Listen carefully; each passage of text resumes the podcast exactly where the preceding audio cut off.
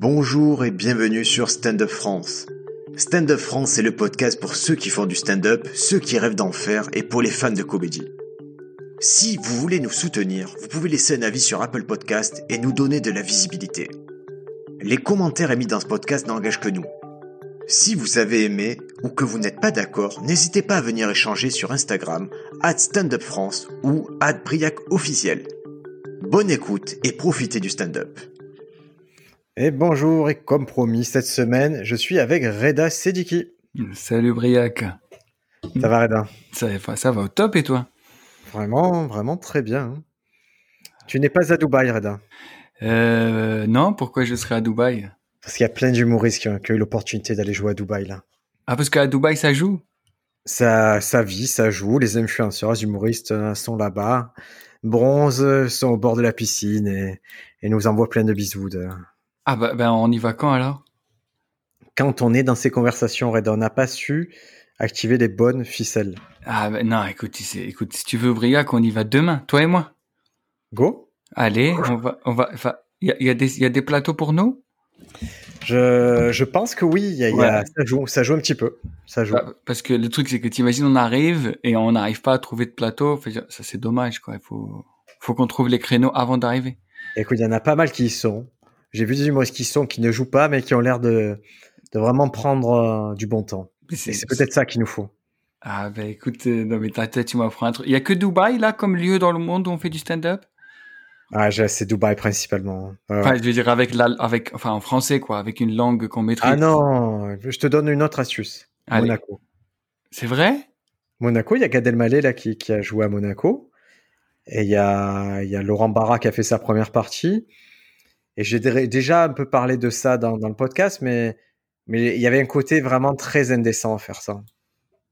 Ah ben j'ai pas vu. Moi je t'avoue que l'information on va dire qui m'a le plus euh, on va dire euh, euh, marqué c'est c'est le, le, spectacle de Kevin Hart qui est sorti sur Netflix. Parce qu'il ah. qu'il a fait ça dans son salon. Ouais c'était sympa. Et c'est vrai que j'ai trouvé ça génial. Bon, moi, autant que parisien, avec nos petites surfaces, j'avoue que ça serait très compliqué. Parce que déjà, euh, tout seul, j'arrive pas à respecter la distanciation sociale, tellement c'est petit. Ouais. Donc, euh, mais j'ai trouvé ça incroyable. Vraiment. J'ai longtemps envisagé de le faire chez moi. J'ai la capacité de le faire sans problème. Et c'est quelque chose auquel je réfléchis depuis un moment, mais c'est ouais, c'est bien. Moi, je trouve ça bien qu'il ait fait. Je trouve ça, ces initiatives, elles font du bien à tout le monde de se dire, ok, ils adressent le problème avec leurs moyens. Hein. Lui, la capacité de faire chez lui, c'est bien. Mais je crois qu'il y a d'autres façons de le faire, et, j'espère qu'on va avoir émergé une autre façon de faire du stand-up. Et, et, pourquoi c'est indécent ailleurs, euh, comme tu, tu, tu, viens de me le dire? Ah, parce qu'à Monaco, ça faisait. Honnêtement, moi, ça m'a. J'ai eu un sentiment de. Faites chier à communiquer sur ça, à un moment où personne joue, où il y a rien qui se passe toi qui te vends de faire la première partie de Gad Elmaleh, déjà Gad Elmaleh, je sais pas s'il faut, tu vois, je, j'ai mes réserves sur, euh, sur la personne. En plus, toi, ce truc que tu trouves à dire comme actualité, c'est je fais la première partie à Monaco, je trouve ça bizarre, quoi. Moi, moi c'était pas, c'était pas un éclat positif qui m'a envoyé la personne et, ça n'appartient qu'à moi, mais ça n'a pas apporté euh, un élément qui venait étayer le fait que j'aimais bien la personne qui faisait la première partie, quoi. Ouais, je vois ce que tu veux dire. Ouais, bah écoute, bon, euh, écoute, il y a des gens qui ont les moyens de jouer, d'autres non. Hein. On fait avec, hein. Et tu as raison. Et puis, et puis, est-ce que tu as les moyens de refuser ce type de, de prestation? Non, je ne crois pas. Voilà. Je ne crois vraiment parce que, enfin, je sais pas pour toi, mais euh, moi, je me rends compte de plus en plus que que je suis en, je suis tellement en manque, je suis à deux doigts de faire une cure de désintoxication du stand-up. Ouais, ça serait pas plus simple si on te disait voilà Reda, c'est sûr que jusqu'en septembre, tu peux plus en faire, fais autre chose.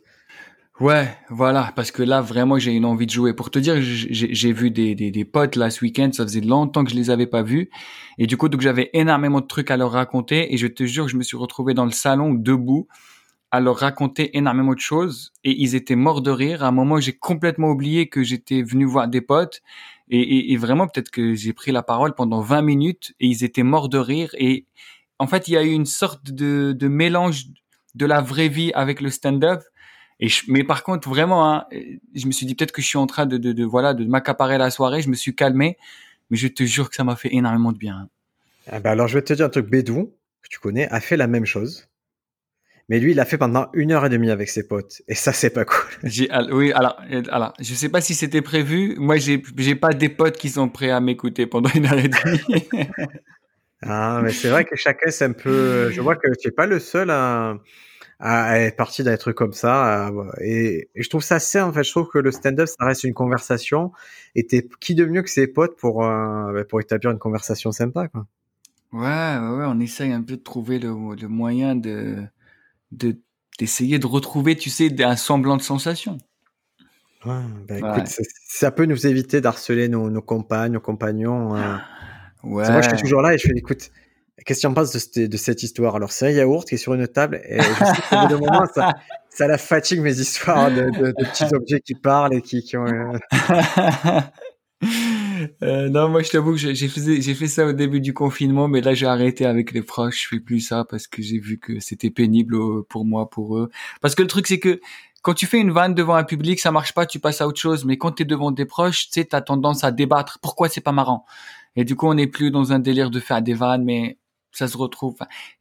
au début, moi, j'ai fait beaucoup de débats philosophiques de qu'est-ce qui est marrant, qu'est-ce qui n'est pas marrant, et c'était pénible pour mes proches. Ouais. Hmm. Parce que tu n'as pas encore acquis, je crois, le stade supérieur de la sagesse et ça sert à rien d'argumenter avec les gens. Mais tu as complètement raison. Mais ça te, rend, ça te rend pas heureux en fait. Hein. dès le moment où je me suis rendu compte, ça me rendait pas heureux d'avoir raison par raison. Quand tu abandonnes ça, ça va, la vie elle est cool. Hein. Ouais, c'est vrai. Je vais même te dire, pour essayer, alors ça c'est une astuce à tous les stand-uppers qui nous écoutent, parce que en gros, nous ce qu'on aime c'est de faire quelque chose, une création, et attendre la réaction du public et on se nourrit un peu de ça. Et c'est ce qui un peu nous fait avancer. Alors il y a un truc que je fais, c'est que je cuisine énormément. Ouais. Et du coup, je cuisine énormément et, du coup, donc, euh, je, je, voilà, dès que je suis chez des potes ou, ou, ou j'ai des gens qui viennent chez moi, je leur fais à manger. Et du coup, donc, j'adore ce moment où je leur sers, ils mangent et je guette leur mimique durant les premières bouchées et et je retrouve un peu les mêmes sensations du retour public. Et, euh, et du coup, donc voilà, c'est un peu un tip ce que j'ai trouvé, faire à manger, enfin voilà, faire créer un plat. Décréter le non verbal chez les gens. Ouais, du coup, donc euh, donc j'ai l'impression, voilà, je, ressens un peu la même satisfaction du rire à travers le plaisir de mes proches qui kiffent un plat. Et est-ce que c'est pas vraiment, souvent on utilise l'analogie du sport pour euh, pour le stand-up, mais la cuisine, pour moi, ça, ça marche très bien. Hein. Ouais, ça marche parfaitement. Donc je peux te dire que dans ma tête, quand un pote, par exemple, kiffe ce que je fais à manger et euh, il se resserre, dans ma tête, ça sonne comme une applause. Exactement. Et de la même façon, tout le monde peut faire à manger. Tout le monde peut faire des blagues. Mais qui c'est qui va réussir à faire des, des grands des grands plats et qui c'est qui va réussir à faire des grands plats régulièrement? Et c'est ce qu'ils disent les grands chefs ils disent faire un bon plat c'est c'est possible, mais faire toujours le plat de la même façon que tout le monde apprécie, c'est ça qui est, dur. Ouais, ouais, ouais. du coup, donc j'essaye de, de, de, faire ça. Du coup, donc des fois, je me suis retrouvé à des potes, ils me disent ouais, ça te dit de passer ce week-end, tu nous fais tel truc, tel truc. Et euh, et du coup, je vais aller plus loin. Allez, on va aller plus loin dans les confessions. Euh, alors moi, durant le confinement, j'ai une, une envie de kebab. Du coup, j'ai fait mon kebab à la maison. Tu as acheté une machine ou tu, tu, as juste empilé la viande euh? J'ai empilé la viande, j'ai fait ça vraiment en mode tradi, mais j'ai passé deux jours à regarder toutes les vidéos de kebab dans le monde en mode formation à fond. En mode alors juste j'ai vu un truc ce matin une vidéo, c'était genre les hacks de cuisine et c'était un gars il prenait c'est le, le support quand tu mets du, du sopalin. Ouais, ouais, bah, en métal là il s'en servait justement pour faire la base pour euh, cuire le kebab. Exactement. Et ben, et ben, figure-toi que j'ai, j'ai, tellement fait ça que pour Noël, j'ai eu une machine à kebab. Oh là là. Et je peux te dire que j'étais super méga content. Alors, je, vais te confier un truc, c'est que je n'ai jamais mangé de kebab de ma vie. Eh ben, écoute, tu mangeras le mien. Jamais. tu mangeras, je, vraiment, je l'ai fait, mais avec tellement d'amour, mais oh là là là là. Vraiment, je, je t'inviterai un jour à manger mon kebab, tu vas voir, c'est incroyable. Moi, c'est ma mère qui m'a qui a réussi à me dégoûter du principe du kebab parce que quand tu es petit, à Marseille, tu as des rues typiques où tu as plusieurs kebabs en fait alignés. Et à chaque fois qu'on peut passer, elle me mettait dans la tête que c'était pas hygiénique, c'est d'avoir de la viande qui tourne et tout, toutes les bactéries qui viennent dessus. Ouais, je comprends, mais là, c'est le mien, là. Briac, écoute-moi. J'entends, mais si tu veux, il y a, il y a quand tu ram- Ramène ta maman aussi. Ramène tout le monde. Tu sais, c'est comme si, en fait, euh, alors, je, je vois qu'apparemment, tu n'aimes pas le kebab autant que tu n'aimes pas Gad Elmaleh. si tu veux, on, on fait ça. Un soir, on va voir Gad Elmaleh à Monaco et juste avant, on mange un kebab fait par moi. Est-ce que tu as déjà une conversation qui commence par ramène ta maman qui s'est bien terminée Écoute, pour manger un kebab, oui, mais dans les autres cas, non. Et j'ai lu une info à propos de la bouffe qui était intéressante. C'est et les, et les gens, les journalistes, étaient assez contents de ça, assez fiers. Ils disaient, tu sais, les, les caves Nicolas, les cavistes qui te vendent du vin, des alcools. Ils ont connu pendant euh, cette période-là de 2020 un bond de 20% du chiffre d'affaires. Évidemment. Et eux, ils disaient, ah, mais c'est génial, c'est, ils ont su se débrouiller dans le commerce et tout. Mais non, ça veut juste dire qu'on est tous devenus alcooliques comme des merdes. Bah oui, enfin je veux dire, euh, moi perso, quand il y a eu le confinement le premier, ce que j'ai acheté le plus, c'est des pâtes et des bières. Clairement, Ouais. Enfin, je veux dire, je, c'est parce que je savais pertinemment que t'es à la maison, tu veux manger vite fait des pâtes et t'as envie de te poser avec une bière. Donc euh, oui, oui, ça m'étonne pas. Hein. Mais tu vois, comme quoi l'information, elle peut vraiment être vue de deux façons euh, assez diamétralement opposées. Moi, j'ai vu la, misère de ce monde en me disant, ben, les gens, de toute façon, ils vont pas au resto. Le seul truc qu'ils veulent, c'est, allez, ils vont se payer une bonne bouteille ou un truc comme ça et s'éclater la tête. Et eux, ils ont vu ça, vraiment, le côté, putain, c'est vraiment la, la Startup Nation. euh, Nicolas, ils arrivent à s'en sortir par leurs conseils en ligne et tout. Pas du tout, quoi. Bah, du coup, euh, bah, après, ça dépend. Hein. Tu sais, quand il y a des problématiques dans le monde, euh, il y a toujours des gens qui, qui vont être, entre guillemets, sacrifiés, qui vont en souffrir, et d'autres qui vont prendre ça comme une opportunité. Ouais. Ouais, tu vois, par exemple, moi, je t'avais dit avant, je, je, j'avais fait des études en cryptographie, Ouais. et, et je travaillais dans le domaine.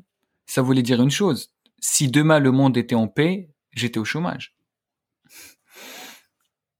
Et tu crois qu'on n'aurait pas encore l'appétit pour s'envoyer des petits messages cachés, des petits trucs. euh, Je, bah justement parce que, je, ah oui, mais après, je pense pas que si t'as envie d'envoyer un message caché, quoi, dans un cadre amoureux, par exemple, Ouais.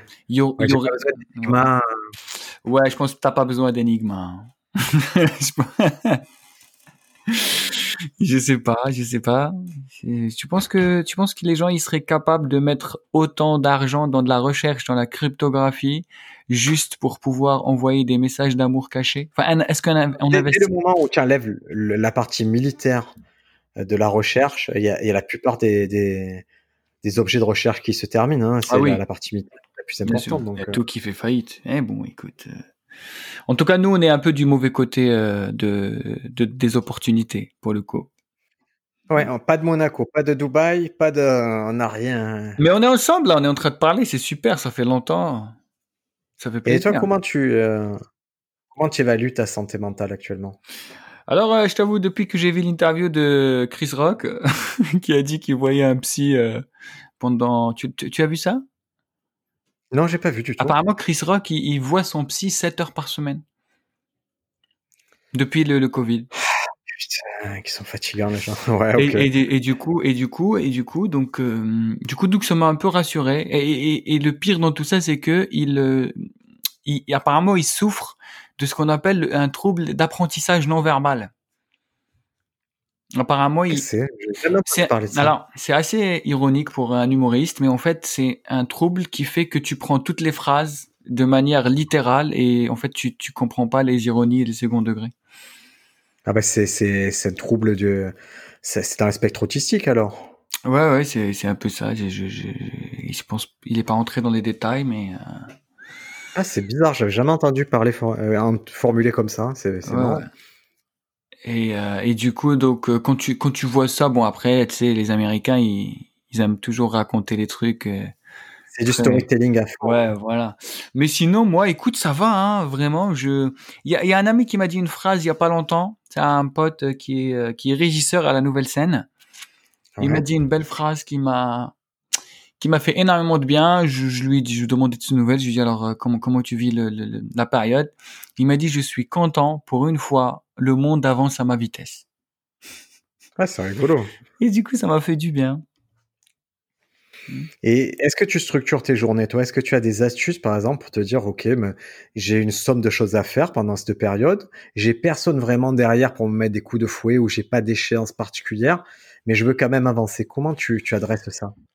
Alors, euh, alors moi j'ai de la chance parce que je, si tu veux, j'ai tellement vécu de frustration là par rapport au depuis le mois de, de décembre parce que je devais reprendre moi mi-décembre un peu comme tout le monde. J'avais une date qui était prévue et j'ai eu tellement de frustration euh, que j'ai décidé de entre guillemets de mettre le spectacle de côté et de ne pas me dire tiens je me pose pour écrire des vannes et tout tu vois. Juste pour ne pas vivre cette frustration encore plus. J'attends vraiment qu'on nous donne une date précise donc le stand-up, tu as mis un peu de côté l'écriture de la vanne. Voilà, j'ai mis alors j'ai mis de côté l'écriture de la vanne et c'est pas plus mal parce que je me suis rendu compte que pour écrire, il faut vivre des choses. Et mais par contre vivre les choses euh, complètement. Et du coup, c'est drôle. Depuis, je, je vis des choses, comme je t'ai dit, avec euh, avec les proches, avec la famille, avec le. Je me suis rendu compte que j'ai eu des discussions avec ma grand-mère que j'ai jamais eues. Euh. Et du coup, donc ça permet d'avoir plus d'inspiration. Donc je vais pas te mentir, ça m'arrive comme ça de prendre des petites notes à gauche à droite, mais je ne vais tu vas pas les chercher. C'est quand ça vient, tu les tu les immortalises. Exactement. Et comme euh, j'avais j'ai la chance de, de, de travailler sur deux projets en parallèle d'écriture, du coup ça me permet quand même de de bien structurer mes mes journées, mon temps et euh, et de d'avoir toujours un, un, pied à l'étrier. Donc euh, mes journées sont structurées par des par des rendez-vous, par des euh, par des séances de travail et le reste du temps mais vraiment comme je t'ai dit c'est des moments de vie donc euh, je cuisine, je sors, euh, je marche, je en fait j'ai arrêté de culpabiliser par rapport au temps perdu. Maintenant pour moi tout le temps qui me reste c'est du temps pour vivre, prendre du plaisir et de, de, parce que ça enfin je veux dire si je commence à me concentrer sur tout ce qu'il y a autour, je pourrais pas faire tout ça. Donc comme je t'ai dit, je fais des kebabs, je je, je, je, je ouais. Donc je, je lis. Euh, alors je me suis fait un rituel aussi. Alors ça c'est pour le coup là, je vais te parler du seul rituel que j'ai. Euh, j'ai un vidéoprojecteur à la maison. Ouais. Et du coup, donc euh, vu que les cinémas sont fermés, en fait tous les lieux culturels, tous les soirs, après le repas, je me fais une séance de cinéma à la maison. Et je regarde un film, je mets le téléphone de côté comme ça, comme si je suis vraiment au cinéma et peu importe la durée du film, je ne touche pas, je reste du début jusqu'à la fin. Pourquoi tu fais euh, ça? Alors, je fais ça euh, déjà parce que j'aime. Euh, enfin, moi, j'adore le cinéma, j'adore voir des trucs, j'aime bien. En fait, j'aimais le cinéma avant parce que justement, c'était le seul endroit qui me poussait à te concentrer sur une œuvre du début jusqu'à la fin. Et j'aime l'idée de d'offrir aux, aux, auteurs, aux auteurs, donc aux réalisateurs et celui qui a écrit le script, toute mon attention. Parce que je sais que, tu sais, les gens, ils mettent énormément de détails, énormément d'efforts, et je trouve que c'est important de leur donner toute notre attention, parce que moi, j'aimerais bien un jour que si quelqu'un regarde mon film, il fasse pareil. Et du coup, donc le cinéma était un peu un endroit où je pouvais faire ça, parce que tu mets, tu éteins ton téléphone et tu regardes le film. Et du coup, donc j'essaye de me forcer d'avoir ça à la maison, même si c'était pas facile au début. En parallèle, le téléphone, c'est quoi le rapport? Qu'est-ce que ça te fait le téléphone quand tu fais pas ça? Parce que le truc, le parce que des fois tu regardes le film, tu prends ton téléphone, tu le regardes, on connaît tous les réflexes. Des fois le téléphone il peut sonner, il y a une notification. En plus maintenant, dès que tu télécharges une application, les notifications elles sont activées automatiquement, donc tu vois un truc apparaître, tu vois je sais pas qui est-ce qui a tweeté, et ça. On est d'accord que le téléphone c'est c'est un ennemi mais qui est qui est dans notre poche. Moi, je me suis rendu compte que c'était l'objet qui me rendait le plus malheureux et qui me c'est l'objet contre lequel je dois me battre, c'est-à-dire consciemment. J'ai mis en place des tactiques pour me battre contre mon téléphone et pour euh, ne plus me laisser avoir par lui. Et bah pareil, du coup, du coup cette idée de, de me forcer à avoir une séance cinéma tous les soirs chez moi, eh ben, je peux te dire que tous les soirs, pendant deux heures, je suis pas disponible. Ah tu bah, peux pas... je, je t'ai copié, Reda. Et non, non, je pense que. Non, mais moi j'ai fait pareil que toi. On a, établi ça pareil et, et, je me fais les classiques. Là, je me suis fait le, le parrain. Je reviens dans l'histoire du cinéma parce que je me suis aperçu d'un truc aussi, c'est que tout ce qui est série actuelle et tout, euh, ça n'a, ça n'apporte, ça ne m'apporte rien. C'est-à-dire, ça satisfait pas ma, ma cinéphilie pure. Ouais, c'est vrai, c'est vrai. C'est. Je le consomme volontiers. Des fois, ça me fait plaisir mais j'ai besoin de retourner dans l'histoire du cinéma, dans ce qui a fait que j'ai aimé le cinéma, que j'ai étudié le cinéma et que je continue à écrire pour ça. Et c'est pour ça, là, on se fait pas. Là, je me suis, par exemple, lancé dans, dans l'aventure Star Wars. Je, je reprends du début. euh, ça vaut ce que ça vaut, mais au moins chaque truc, je les, ça fait 20 ans que je les ai pas vus certains, et je reprends et j'analyse ce que j'ai vu et je me dis ok Ouais. ça ça marche, ça marche pas. Et là j'en suis au point crucial où je vais attaquer le 4, 5, 6. Et, et j'ai très peur parce que je me dis, je les ai tellement aimés, je les ai tellement vus, tellement aimés, ça fait longtemps que je les ai pas vus, je me dis est-ce que mon regard d'homme adulte, est-ce qu'il va ternir l'amour que j'ai de, de, la saga. C'est ça qui est beau aussi. C'est d'avoir plusieurs lectures parce que même toi, tu changes dans le temps. L'œuvre reste la même, mais ta perception change. Et du coup, donc, l'œuvre, elle t'apprend à te connaître de plus en plus. Moi, je pense que c'est important de revoir des films, relire des livres, revivre des expériences comme ça, culturelles, parce que c'est, ça sert aussi à ça, hein, la culture, hein, ça, ça, ça sert juste à nous apprendre un peu plus sur nous-mêmes. Hein. C'est-à-dire, ça sert pas à faire de l'oseille, ça sert pas. Et tu vas voir, là, on a tout fermé. Les gens, ils disent, ah non, c'est pas essentiel. Tu vas voir, hein, on va plus rien apprendre sur nous-mêmes. On saura plus qui on est. On aura de plus en plus de problèmes identitaires, de plus en plus. On va, on va, on va oublier ce qui on est, quoi. On est des, des gens, des êtres vivants. On, on va vraiment, hein, moi, c'est en tout cas ma vision des choses. C'est en, en, en, dis- en décidant de, de, comme quoi la culture n'est pas essentielle, c'est vraiment une sorte de négation de ce qu'est, de l'essence de l'humanité. Point. Voilà. Donc voilà, Roselyne Bachelot, si tu écoutes Stand Up France. euh, Elle écoute pas tout le temps, mais elle, euh, voilà. Ouais. Et si elle écoute, qu'elle qu'elle aille sur Apple Podcast, c'est ça qui nous aide le plus. ouais, hein. c'est vrai. Écoute, c'est vraiment ce côté rituel de se séparer du téléphone, je l'ai mis en place à la fois pour les films. Je me suis aperçu que je perdais toute mon attention, que j'étais très sollicité, que, et que je perdais en fait une de mes grandes capacités de travail, un truc qui fait que je pense être performant dans ce que je fais, c'est ma capacité à me concentrer et à aller en profondeur des sujets. Et le téléphone me me l'a fait perdre, me le faisait perdre de plus en plus. Du coup, j'ai décidé d'avoir, par exemple, mes sessions de travail, ce sont des sessions sans téléphone. Je mets des chronomètres et je coupe le téléphone et je coupe le Wi-Fi. Et quand je travaille, même si c'est une heure et demie, c'est une heure et demie où je ne fais que ça, où je suis très concentré. Et cette heure et demie, elle me satisfait plus que l'huit heures où je fais semblant de travailler, où j'ai le téléphone et où je fais de la merde. Ah ouais, ouais, c'est clair. Même si, même si euh, tu calcules ta capacité de concentration, même si elle est de 20 minutes, c'est pas grave. Il faut faire des séries de 20 minutes. Donc, mais voilà, Faut les se connaître. Exact, mais c'est exactement ça.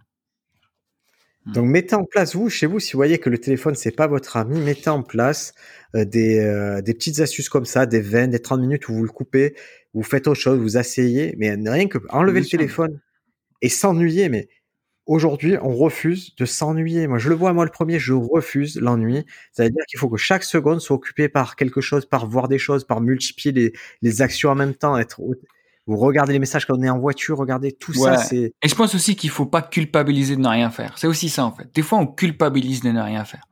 Alors que c'est, c'est, c'est cette non-culpabilité qui pousse à l'ennui, c'est l'ennui qui pousse à la création. hein. Enfin, je veux dire, je connais pas des gens qui sont l'ennui. créatifs sans ennui. hein. Mais l'ennui, c'est même c'est fondateur chez certains. Souvent, tu vas retrouver dans le parcours de, de, de scénaristes brillants ou de ou d'auteurs brillants, c'est une hospitalisation, par exemple.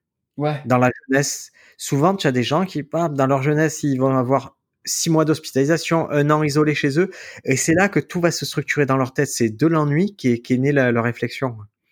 Ouais, exact. Ouais, oui, parce que l'ennui, ça te, ça, te- ça te coupe et ça te permet de, de voir les choses différemment. C'est euh, et du, du coup, donc voilà. Donc ça, c'est premier rituel et aussi, enfin, je reviens encore à la bouffe, mais quand je cuisine aussi, je regarde pas mon téléphone parce que je suis à fond et je, je vis le- l'expérience jusqu'au bout. euh, Je, je et surtout que j'essaye, comme je t'ai dit, je, je, ce confinement fait qu'on se rapproche de la famille et tout. euh, mais j'essaye de cuisiner comme ma grand-mère dans le sens où je m'en fous des, je m'en fous de la, non, non, non.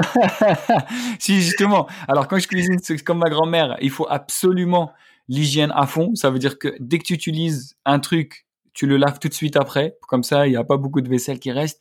Mais non, je fais moins attention à la mesure et essayer de faire les choses par instinct. Et euh, parce que ça, c'est un truc.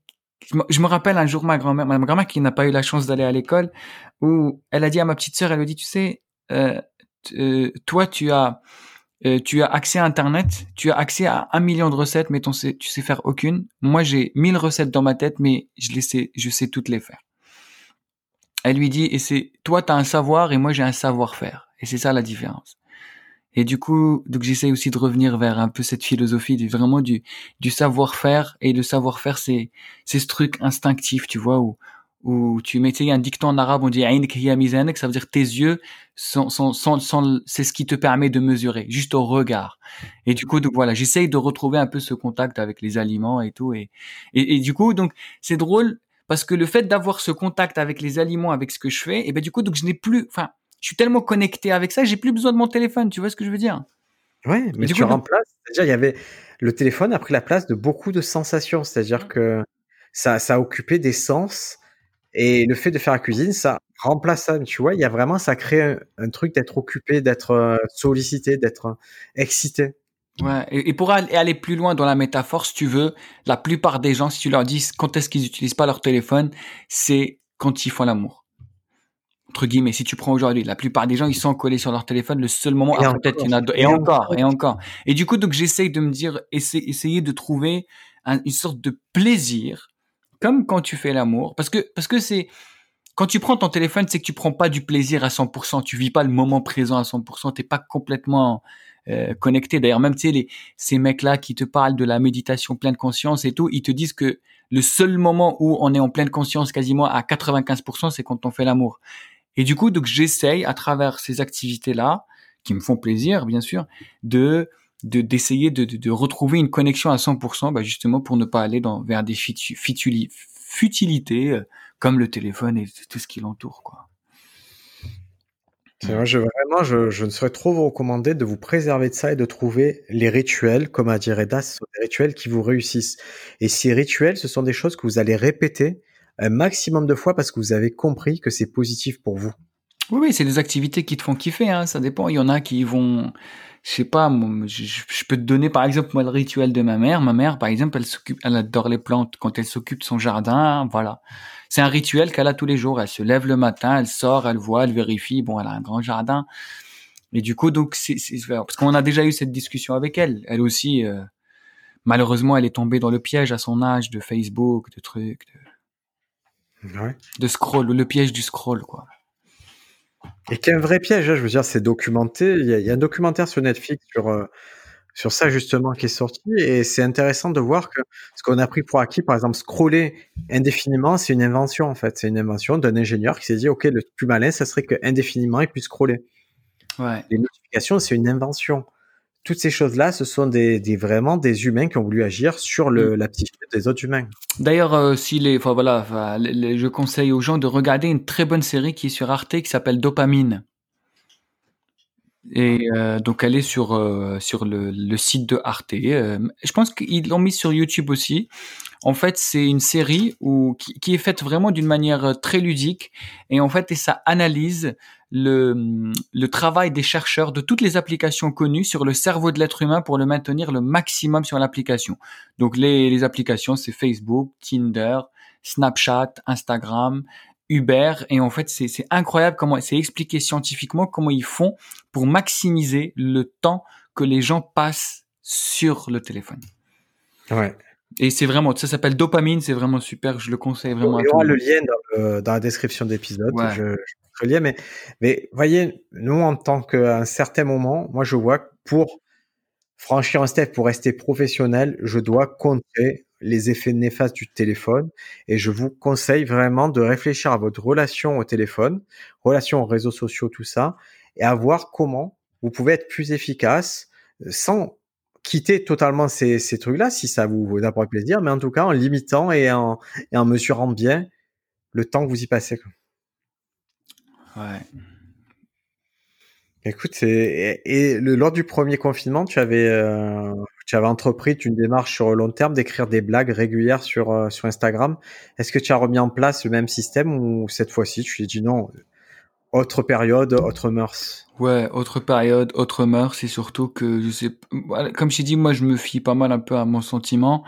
Durant cette période-là, j'avais des choses à dire, et vraiment là aujourd'hui, je n'ai plus rien à dire. Et, du coup, donc je préfère, euh, comme je t'ai dit, euh, vivre, et je sais que j'aurai une autre phase dans ma vie où j'aurai envie de dire des choses. Et du coup, donc pour moi, c'est cyclique, c'est qu'il faut dire, vivre, dire, vivre, dire, vivre. Tu, tu ne peux pas dire, parce que si tu vis pas, tu finis par dire de la merde. Et, ne pas dire, c'est fait vraiment partie du cycle. Il faut rendez-vous compte qu'à un moment, si vous n'avez plus rien à dire, taisez-vous et c'est très bien pour tout le monde en fait.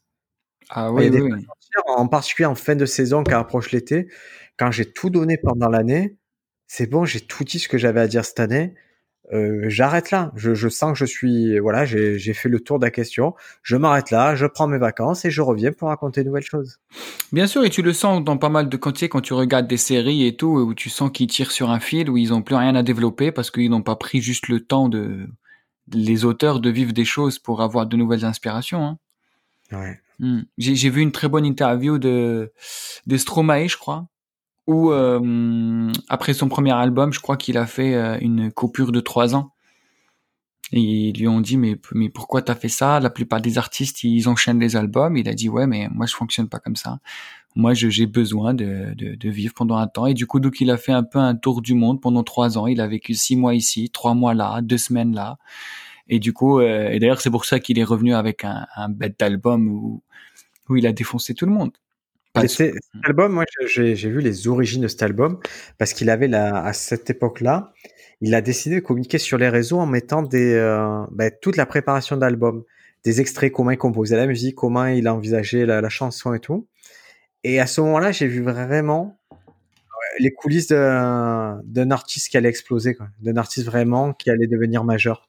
Ouais, c'est incroyable. Et du coup, parfois, du coup, je me dis peut-être que voilà, faut profiter de cette période pour se dire, euh, c'est, peut-être une parenthèse forcée, c'est un moment où il faut juste prendre le temps de. Si, si on ne nous laisse pas voir les autres, il faut se retourner vers soi. Dans tous les cas, tu vas apprendre des choses. Si c'est pas sur le monde, c'est sur toi. Et donc, c'est ça qui est cool.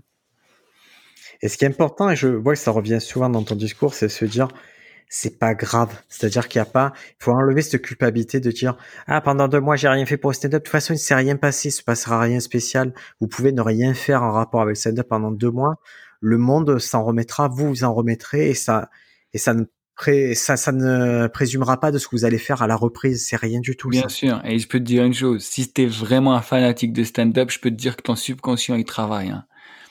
Moi, je peux te dire que peut-être que j'ai mis un peu le, stand-up de côté, on va dire consciemment, mais il m'est arrivé deux ou trois fois de rêver que j'allais monter sur scène. Hein.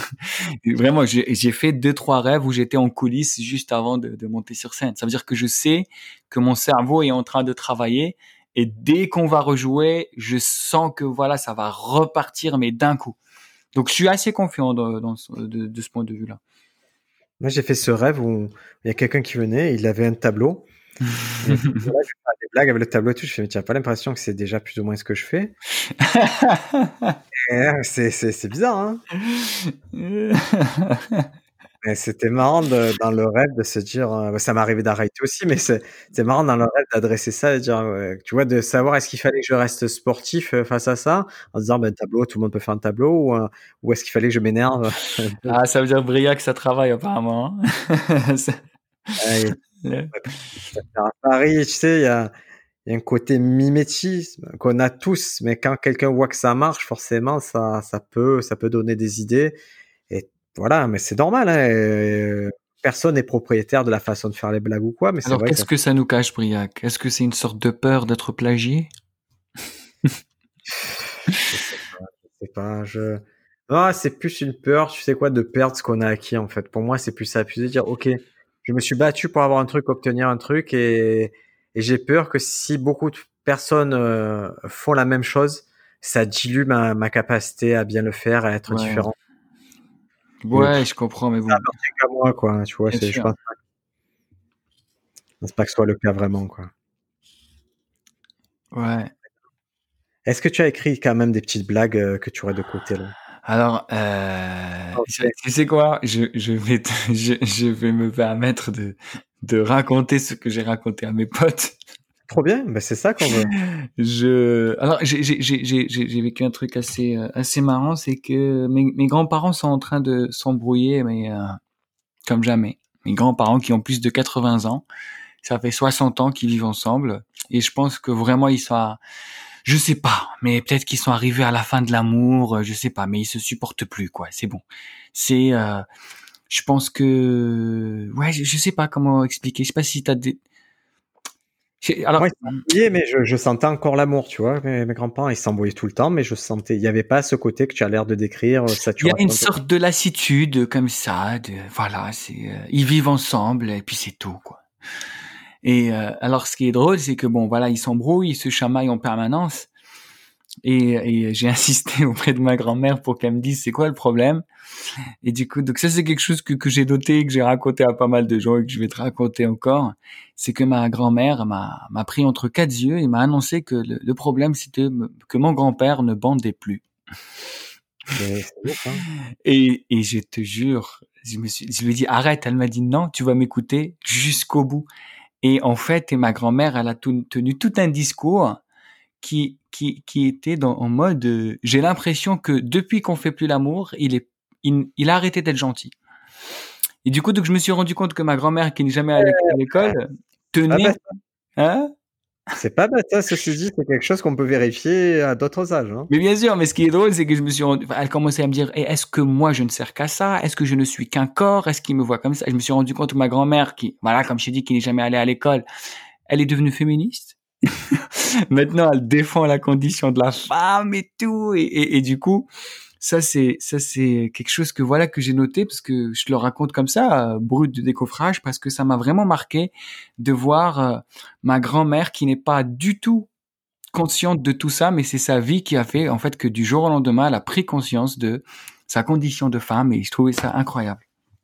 Ah, c'est génial, hein, c'est une belle histoire en tout cas. Ça, ça a les qualités d'une bonne prémisse, c'est-à-dire que ça, c'est original, ça raconte quelque chose et tu vois, on a envie d'en savoir plus en fait. Ah oui, c'est personnel surtout, c'est personnel parce que du coup moi ça me touche, je prends beaucoup de plaisir à parler de ça.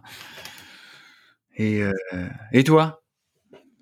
Moi je me suis aperçu un truc et comme je te dis, en ce moment, si je veux vendre des blagues à ma femme, je suis obligé de les amener différemment, tu vois. Faut pas, faut pas qu'elle voit que c'est une blague. Ah oui, donc, donc, donc tu essayes de les emmener dans une discussion naturelle. Et récemment, je, me suis rappelé d'un truc, c'est quand j'étais petit, j'avais des tortues des petites tortues. Et c'est, je les avais d'un vivarium qu'on avait tous en France dans les années 80. Ça fait une espèce d'ovale. Au centre du vivarium, c'est euh, il y a comme euh, une petite île avec un palmier et tout est en plastique transparent. Et donc tu mettais de l'eau et tes petites tortues allaient là-bas et, et donc les parois du, euh, de ce petit truc, c'était assez haut pour que les tortues ne s'échappent pas. Et, et moi, j'ai jamais eu de chance puisque les tortues, Pourtant, elles étaient toutes petites, elles arrivaient tout le temps à s'échapper. Ah ouais. C'est-à-dire chaque fois, elles se paraient et je me et je me dis mais tiens c'est c'est ouf quand même que cette petite tortue arrive à s'étendre, tu sais, à faire quasiment deux fois sa taille pour arriver à s'accrocher au bord et à partir. Et je retrouvais pas. Ça me rendait cinglé et et toujours toujours les tortues, je dis personne capte cette capacité qu'elles ont à s'étendre, à se distordre et, et c'est fou. Et récemment là à Noël, j'ai pris des deux petites souris pour mon fils euh, dans une cage et, euh, et à un moment, je me suis dit, putain, mais s'il y en a une qui meurt, qu'est-ce que, qu'est-ce que je vais dire au petit? Je peux pas lui dire qu'elle est morte, je vais lui dire qu'elle s'est échappée. Ah. Là, je me suis souvenu des tortues. Je me suis dit, mais elles se sont jamais échappées, en fait, les tortues. Elles sont mortes. Elles sont toujours. Il m'a fallu 30 ans pour capter que j'avais vécu dans le défi, dans le mensonge toute ma vie. Ah ouais, c'est, elle, elle est fabuleuse cette histoire. et, et, à cette et, et ma mère, si je, si je lui demande aujourd'hui, je suis sûr qu'elle va dire non, non, elle s'est échappée, voilà. Et, et, je me suis rendu compte d'un truc aussi, c'est que c'est mes parents n'aimaient pas assez pour aller à l'animalerie, acheter une tortue à 2 euros et remplacer l'autre ah, oui. directement pour pas que je le vois. Alors, il n'y a rien qui ressemble plus à une souris qu'une autre souris. Ça vaut 2 euros, j'y vais. Pendant 10 ans, il aura la même souris, croira, tu vois, il verra pas la différence. Ça veut dire que tes parents, en plus d'être mythos, ils sont radins. Ah ouais, c'était rapide, complètement. Mais tu vois, j'ai senti quand je l'ai raconté à ma femme et tout, même toi, tu vois, je sens que la révélation, que tout le monde a la révélation en même temps que moi, en fait. Que tout le monde arrive à ce point de dire, ouais, mais en fait, elles sont jamais, elles se sont jamais échappées, ça n'existait pas les tortues qui s'échappent. Moi, je, tu sais, moi, tu sais, qu'est-ce qui, qu'est-ce qui m'a, qu'est-ce qui a fait, la partie de l'histoire qui a fait que je suis, j'y ai vraiment cru? Et je, je pense que vraiment, je l'ai découvert, euh, je pense que ça a marché sur moi. Hein. Ouais. C'est quand tu m'as dit, euh, c'est connu pour les, les tortilles euh, scientifiquement. En fait, le truc, c'est que si tu dis que c'est connu scientifiquement, les tortues, elles peuvent faire ça, ça, ça, ça, ça et ça, eh ben, je pense que ça marcherait. Et je pense que les gens, ils vont le découvrir après toi et les faits, ils marchent. Ben ouais, mais surtout que moi, dans ma tête, c'est devenu un fait. C'est-à-dire que j'ai l'implant depuis que je suis petit que les tortues ont cette capacité d'évasion qui est dingue et qu'elles peuvent sauter de, de, de, je vois, parce que ouais, il y avait tout un chemin pour qu'elles se barrent qui est, qui est incompréhensible. Elles étaient sur une commode en hauteur et tout. Elles arrivaient toujours à partir, on les retrouvait jamais. Et c'est quand je me suis dit, j'ai qu'à dire que la, souris elle est partie et qu'elle allait parce que moi tout mon plan c'était qu'elle est partie, qu'elle s'est échappée par la fenêtre et que maintenant elle a accompli son destin, c'est-à-dire toute sa vie elle a voulu sortir et là elle avait ses autres copines souris, elle est au top. Ah c'est j'adore moi ce genre d'histoire où en fait à partir du moment où tu as des gosses, tu découvres tous les mensonges de tes parents. Ah mais c'est c'est complet. Ah mais je te jure ça te fait mettre en perspective ah des choses. Mais mais c'est, c'est dingue, c'est comme quand tu dois annoncer la mort de quelqu'un et tout, c'est, c'est comment tu tournes autour du pot ou pas autour du pot, ou, comment tu vas cache, quoi. Ouais, en fait, et c'est ça les mythes un peu, en fait, qui, bah, en fait, qu'on traîne dans l'histoire de l'humanité depuis toujours, peut-être c'est comme ça, hein. on veut préserver, par exemple, quand il y a quelqu'un qui vient te demander, je suis avec mon fils, il y a quelqu'un qui vient te demander de l'argent. Et mon fils, il a vraiment bon cœur. Il dit, papa, pourquoi tu lui as pas donné?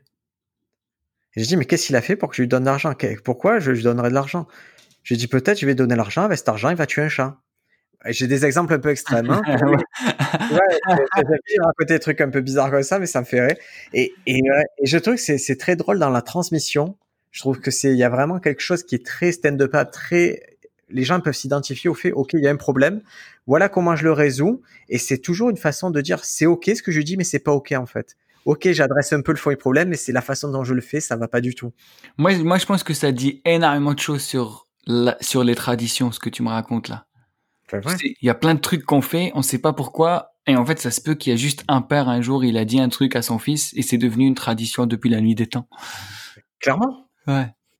La transmission, c'est même même quand tu reprends, tu vois, quand tu as des origines variées. Moi, je sais quand euh, du côté de mes grands-parents en Italie, ils avaient des traditions et une qui est particulière vraiment que je j'en parle souvent, c'est qu'ils avaient vraiment deux passions, c'est Jésus et le parmesan. et, à chaque fois qu'il y avait un truc dans ta vie, un, problème ou quoi, tu devais te demander qu'est-ce qui ferait Jésus à ma place? Et souvent la réponse, c'était il rajouterait du parmesan. Tu vois, c'était tout lié à ces deux trucs-là. Ah ouais. Ah, en, plus, je trouve touchant. En fait, en plus, je trouve, enfin, moi, j'adore ce genre de, de mécanique d'écriture dans lesquelles tu as à la fois un truc hyper smart et hyper intelligent et à la fois un truc hyper, euh, tu vois, enfin, tu me vois pas là, mais, mais, mais moi, je suis un peu émerveillé là par ce que tu me racontes parce qu'il y a, y a un enfant dans l'histoire. Il y a un côté d'émerveillement et d'enchantement dans l'histoire. Et, et, et j'adore quand le, le stand-up, il est, il est emmené vers ce côté-là. Tu sais, vers une, vers un vrai questionnement, mais vraiment avec un regard innocent, enfantin. Et moi, c'est cette couche-là. Cette couche-là, tu sais comment je l'appelle? Pour moi, c'est la couche d'amour. Moi, je t'assure que dès que je fais des blagues qui, ont, qui impliquent mon fils, j'ai une couche d'amour qui est supplémentaire et qui rend les blagues dix fois plus fortes. C'est ah bah, je le mets là-dedans ou quand je parle de mes parents quoi, il y a vraiment quelque chose qui se passe. Et je sens que même quand je l'ai fait dans le delivery, ça ajoute une patine supplémentaire où je crois vraiment à ce que je dis. Et, et j'ai pu et je suis plus là pour faire rire quand je raconte ces histoires, je suis juste là pour partager mes histoires. Ah oui, oui c'est sûr que euh, si on rentre dans, dans enfin pour les gens qui nous écoutent, euh, enfin moi aussi c'est un conseil que je donne souvent, c'est que quand tu aimes quelque chose et t'en parles, eh ben, déjà tu vas en parler d'une manière unique à ta façon. Et en fait et plus t'aimes plus tu vois les détails et plus tu vois les détails plus t'as les blagues. Et plus t'as les blagues avec l'amour qui va avec plus tu vas les délivrer d'une certaine manière. Et, il faut choisir ces sujets comme ça. Vraiment c'est euh, il faut choisir ces sujets avec parce qu'en fait généralement tu tu portes de l'intention soit des choses que t'aimes ou des choses euh, qui te font peur. Et généralement, quand tu portes, enfin, quand tu parles de choses qui te font, qui te font peur, tu sais, tu peux tomber très vite dans une sorte de haine ou de frustration un peu chelou, alors que quand tu parles un ricanement, même, tu vois, un ricanement qui est pas ce que tu veux, quoi. Exactement. Alors que quand c'est des choses que, comme je dit, c'est un, là, euh, c'est un rire d'émerveillement, quoi. Donc, ça veut dire que tu as un peu le bonus où, euh, où le spectateur, tu, tu crées vraiment, comme si tu as une, une lampe, t'ouvres une brèche, comme un, une sorte de passage secret avec des fleurs et tout. Euh. Et puis tu peux englober beaucoup de gens en fait. Moi je ça que ces trucs-là, tout le monde s'y retrouve soit dans le côté j'ai été enfant, soit le côté j'ai des enfants. Tu vois, il y a vraiment un côté plus facile mm. euh, d'adhérence et d'identification. Bien sûr. Est important pour ce que je cherche à faire par la suite. Et là tu tiens un truc. Moi là vraiment je pense que ah, tu, tiens, c'est quelque chose que je vais tester et surtout tu sais ces histoires. Je sais pas toi si tu le sens. Moi il y a des il y a des des fois j'écris sketch où les blagues sont bien écrites, mais ça me coûte de les apprendre et de bien les délivrer. Ouais. Là, par contre, c'est des histoires où mon attitude et la façon dont je vais raconter, tout va être raccord très rapidement, je pense. Ah, Parce que je me suis déjà approprié le propos et je, je connais déjà les tenants et les aboutissants de mes effets. Bien sûr, les, je pense que j'ai, d'ailleurs, j'ai lu ça une fois, même sur Stand Up France, parmi les conseils ou les exercices, où je sais plus où est-ce que j'ai lu ça, comme quoi les, les meilleures euh, histoires. de- Quoi Pardon, j'ai pas entendu. France, C'est sûr, il n'y a aucun autre endroit où tu liras sur le stand-up, c'est Bah, stand-up. bah, écoute, ça doit être sûrement Stand Up France, et, et, sûrement tu vas me confirmer ça. Est-ce que c'est toi qui as dit les, les, les histoires les, les, les, plus faciles et, les, et celles qui seront le, le plus efficaces dans ton stand-up, c'est les histoires que tu as déjà racontées? Oui. Ah bah voilà, tu vois, bah, toi. Oui, c'est raconte toujours les mêmes histoires. Et, je me suis fait la réflexion, on a eu cette, discussion avec Paco qui est dessinateur. Il, me racontait tout euh, un truc qui arrivé dans son enfance, c'est de faire un dessin et que ce dessin il soit interprété d'une façon par ses parents qui n'était pas sa façon en fait d'interpréter, qui avait une autre façon et eux ils voyaient du sang, des choses comme ça, lui il voyait tout à fait autre chose, quelque chose de plus euh, spatial, de beaucoup plus intéressant. Et je dis c'est marrant cette anecdote parce que je partage la même avec toi. Moi, quand j'étais au, collège lycée, j'ai eu des problèmes à l'école, c'est- des micro problèmes. Hein. C'est que tu sais, on, était amené à faire des cartes de France, des cartes d'Europe. Et, à reporter des légendes dessus, dire euh, voilà les fleuves, les, les choses comme ça. Les, euh. Et moi, ce qui m'amusait à l'époque, c'était d'ajouter des légendes qui n'existaient pas. Et en particulier des légendes, des petites légendes discrètes. Vois, au milieu de tout ça, je glissais attaque de rats géants, invasion extraterrestre imminente. Et, et je sais que, que ma professeure d'histoire-géographie l'avait très très mal pris et avait vraiment mis du sien pour me faire passer pour un débile. Tu vois, pour vraiment me rabaisser, dire c'est vraiment euh, l'esprit tordu qui fait ça. Mais à de ce que je fais aujourd'hui sur scène, c'est exactement la même blague. Je fais Bah cette oui. scène aujourd'hui. Ça veut dire que j'avais raison. Et c'est j'ai déjà une mécanique que j'ai déjà éprouvée depuis 30 ans que je fais la même blague. Ouais, c'est ouf. Bah justement, c'est pour ça que c'est une bonne blague et j'imagine que celle-là, tu prends beaucoup de plaisir à la raconter. J'adore dessiner un rat et faire des blagues sur un rat qui est dessiné. Et ça revient à ce que je te disais, c'est pour ça qu'il faut se laisser vivre des choses parce que si tu te laisses vivre des choses, bah, tu prendras des, du plaisir à les raconter. Et toi, là, si tu pouvais vivre un truc un peu exceptionnel, ça serait quoi? Qu'est-ce à la sortie, surtout, tu sais, moi, je, je sais pas si toi, tu t'étais fait des plans en me disant, en terminant le confinement, je ferai telle action. La première chose que je ferais, le plaisir que je retrouverais, c'est ça. Toi, c'est quoi le plaisir que tu vas retrouver là quand, quand ça sera un peu plus libre d'accès et tout Alors ça va paraître un peu chelou, mais moi le plaisir que je vais retrouver, c'est vraiment, c'est vraiment, ça va faire chelou. En plus, tu sais, ça va faire le cliché. Je veux voir ma mère. Eh ouais. Je veux, tu sais quoi? Je veux juste, tu sais ce que j'adore moi? J'adore poser ma tête sur les genoux de ma mère et elle et elle me elle me caresse la tête ou tu vois genre ou, ou genre tu sais elle te elle te voilà elle te elle te caresse elle te gratte la tête et tu t'endors. Ou sinon j'adore encore mieux quand ma mère elle est en train de commérer avec ma grand-mère moi je les écoute et je m'endors. J'ai envie de ça. Oh là là là là. Là, mais vraiment hein, c'est pas incroyable mais là ça fait quoi? Un an que j'ai pas vu ma famille? Oh là là. Ça serait ça serait dingue ça. Écoute, c'est- légitime et ça me semble vraiment, tu vois, ça semble logique et, et on voit les, les enjeux en fait. De, tout le monde peut s'approprier les enjeux de, de retrouver sa famille, hein, parce que même moi qui ai mes parents dans la même ville, je les ai perdus d'une certaine façon, c'est qu'on n'a plus le lien social de se toucher, tu sais, de s'embrasser, de... ouais. et c'est horrible. Ouais, ouais, c'est pour ça que je viens de te dire le truc de euh, gratter la tête et tout, tu vois. Ouais, je-. Il y, a, il y a vraiment quelque chose euh, au niveau des sensations qui, qui active plusieurs sens. Ouais. Et euh, et donc voilà. Et toi, c'est quoi le truc de ouf là? Alors, moi, j'avais planifié. Alors, la- après le premier confinement, j'avais deux rêves. Et ces deux rêves que j'ai, j'ai, j'ai mis en place pendant le premier confinement. Le premier, c'était, je me dis, quand je sors, j'avais ce fantasme d'aller marcher dans les collines de Marseille. Ah. On entoure les collines. Du coup, j'ai commandé des chaussures pour mon fils, ma femme et moi, des chaussures de marche que j'ai reçues dès, dès que le confinement s'est terminé. On est allé marcher et c'était très sympa. On l'a fait plusieurs fois. En parallèle, j'avais ce truc de me dire, OK, et si tu prenais des champignons hallucinogènes? C'est- confinement, Et du coup, mais attends, juste euh, la marche avec ton, ta femme et ton fils, mais juste euh, les champignons, c'est aussi avec ta femme et ton fils? Tu vas voir, c'est ça Ah. qui est. Ok, je te laisse, je te laisse. j'ai commandé, j'ai fait pousser mes champignons pendant le confinement, c'était très agréable à faire pousser. Et puis j'avais planifié, je me suis dit, au le jour où tu le fais, tu vas être euh, dans un endroit cool, dans une villa ou quoi, il y aura que ta femme, un peu tous deux, et vous allez prendre ça, et vous serez bien, vous passerez une bonne journée, tu vois. J'y avais pas mon fils dans cette affaire-là, et j'avais planifié ça. Et du coup, j'avais planifié un jour au début de l'été pour le faire. Ça s'est fait, c'était une très bonne expérience, j'ai apprécié. Et là, pendant le deuxième confinement, je me suis dit, mais putain, mais mais est-ce que les deux, ça peut pas s'additionner? Est-ce que tu peux pas partir marcher dans les collines en prenant des champignons?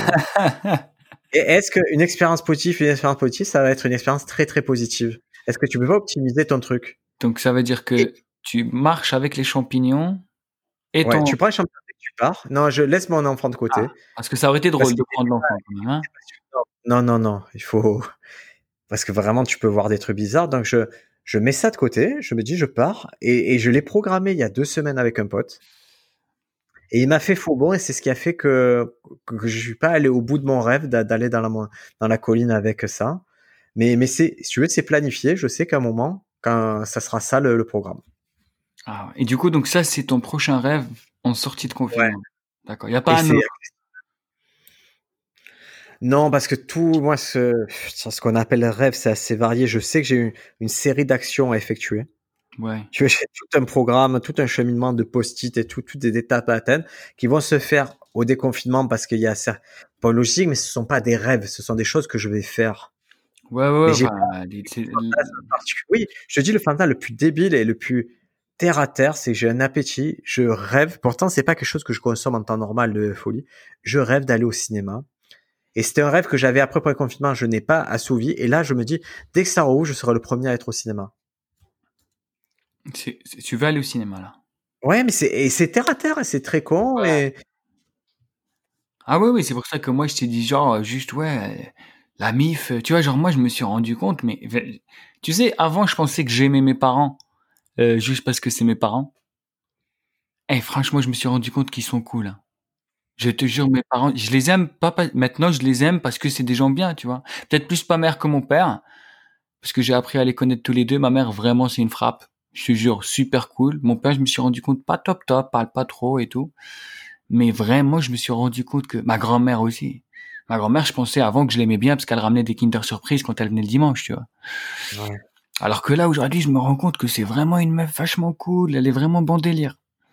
Et si tu, tu verras que tu rajouteras une couche de compréhension, le jour où tu es toi-même parent, tu vas te dire, attends, mais mes parents, ils ont fait tout ça pour moi, et je m'en suis pas vraiment rendu compte, ou alors ils l'ont fait. Tu vois, moi, je vois mon fils, il peut te harceler pour des trucs de, de merde, il te rend fou, il te fait péter un câble. Et moi, je me dis, ok, là, je vais, je vais devenir fou. Et je me dis, mais en fait, j'ai fait 100 fois ça à mes parents et il n'y a pas eu de souci. Ils ont accepté des choses, ils ont attendu des heures pour certaines choses, ils m'ont inscrit à certaines choses que moi, je prenais pour acquis. Et après, en fait, c'est pas un acquis. Quand toi, tu dois le faire pour ton enfant, c'est un choix. C'est un choix conscient de te dire, ok, je vais sacrifier du temps, de l'argent, des choses, des ressources mentales pour le satisfaire. Ah ouais, du coup, donc toi, j'imagine que l'enfant a fait que t'as- tu, ré- tu réinterprètes ta vie, tu réinterprètes la vie que tu as eue sous un autre angle. C'est-à-dire que le côté, ouais, non, mais j'ai pas trop aimé euh, aller euh, au centre aéré. Ouais, mais mon con, ils t'ont payé un centre aéré. Ouais, alors, C'est-à-dire qu'à un moment, ils ont fait l'effort d'aller te chercher, de t'amener, d'aller te chercher et tout. Euh, ouais, j'aimais pas trop manger chez mes grands-parents. Mais tes grands-parents, ils t'acceptaient, c'est-à-dire tout vieux qu'ils étaient, ils acceptaient que tu viennes manger, ils acceptaient de venir te chercher. Et, et des trucs que moi, je saurais, que je ferais peut-être pas, tu vois, en tant que grand-parent un jour. Et- t'en as parlé avec tes parents? Non, on parle pas, nous. Ah ouais On a guerre de discussion. Je t'avoue qu'un tri ludique à ce niveau-là et ça me manque un peu. mais on Euh, pas je, ces... sais- je sais pas, est-ce que tu lui as dit, écoute, maman, je me suis rendu compte que, voilà, les choix que t'as fait. Non, par contre, j'essaie de que ça impacte mon comportement avec eux, ma patience avec eux. Quand je perds patience, Ouais, je comprends. à l'orée de ce que je sais, de ce qu'ils ont fait pour moi, j'essaie de voilà, de moins réfléchir, me dire ok, maintenant ils sont comme ça, ils peuvent être casse-pieds pour certains trucs, mais c'est pas grave. Ils ont fait l'effort pour toi, maintenant tu vas faire dix fois plus d'efforts et, et tu vas rendre ça facile en fait, les relations avec eux. Et c'est à moi de les rendre faciles, c'est plus à eux. C'est vrai que là, en termes d'expérience de vie, pour écrire, t'es vraiment dans une strate parfaite. T'es à la fois encore l'enfant de tes parents et tu es le père de ton fils.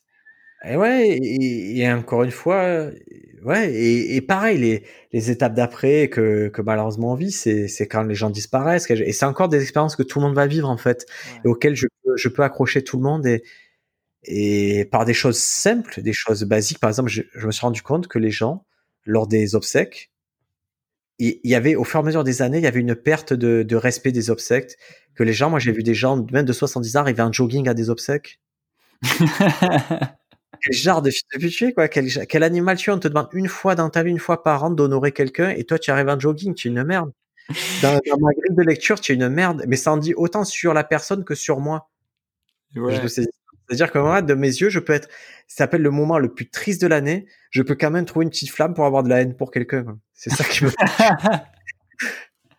tu sais, tu sais quand, quand je quand tu me parlais de ton fils, de tes parents et tout, j'allais te dire Briac, tu m'as déjà dit comme quoi quand tu montes sur scène, tu peux dégager un côté antipathique, mais en vrai t'es un mec vachement cool.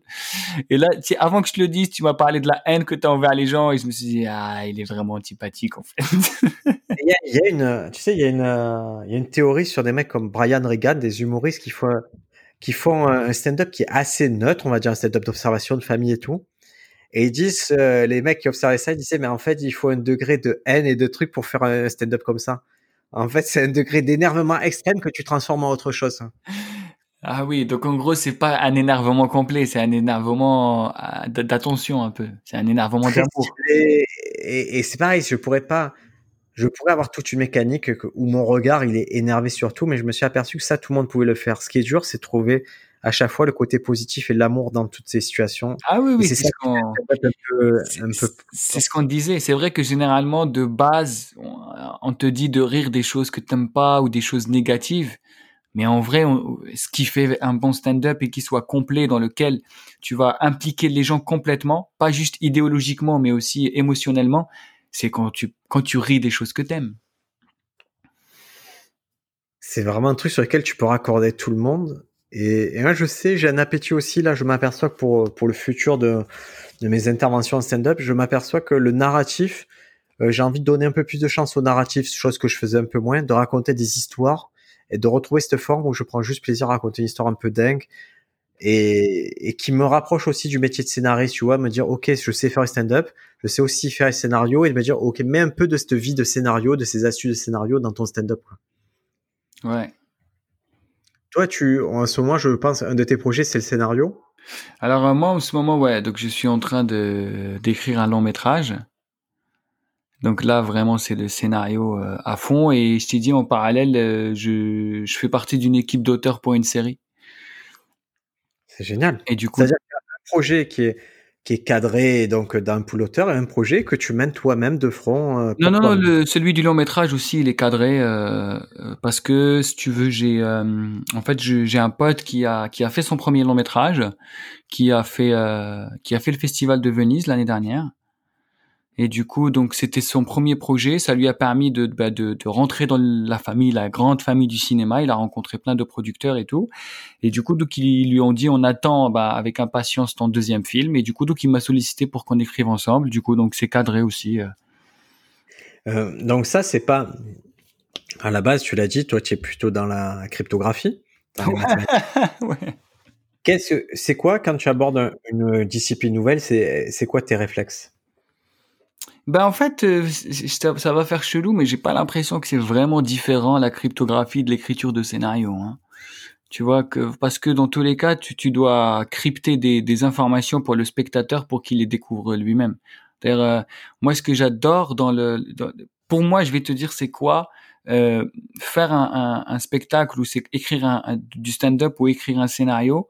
Pour moi, le plaisir du spectateur, c'est quand tu lui donnes le message crypté et après tu lui donnes des indices pour qu'il récupère la clé de décryptage et il décrypte le message et, il découvre ça et c'est ça l'émerveillement. C'est quand il fait les tu peux retirer. Et du coup, donc vraiment, je, dans ma tête, tout est, euh, en fait, tout est structuré comme ça. Je me dis, ok, cette information, faut pas lui donner parce qu'il faut pas lui mâcher complètement le travail. Le spectateur, il aime aller vers le vers aussi vers l'auteur pour qu'il découvre la chose. C'est ce qui provoque le rire. Le rire, c'est quand tu ne donnes pas un truc mais que les gens comprennent. Et quand ils comprennent eux-mêmes, ça crée l'effet tac, ça provoque le rire.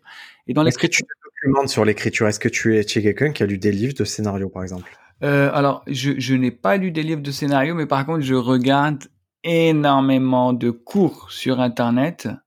Et Ouais. d'ailleurs, euh, si je peux conseiller une... euh, en fait, il y a ce qui s'est passé il y a pas longtemps. Il y a eu un colloque qui a été fait euh, sur euh, euh, sur en fait entre des scénaristes et des sociologues.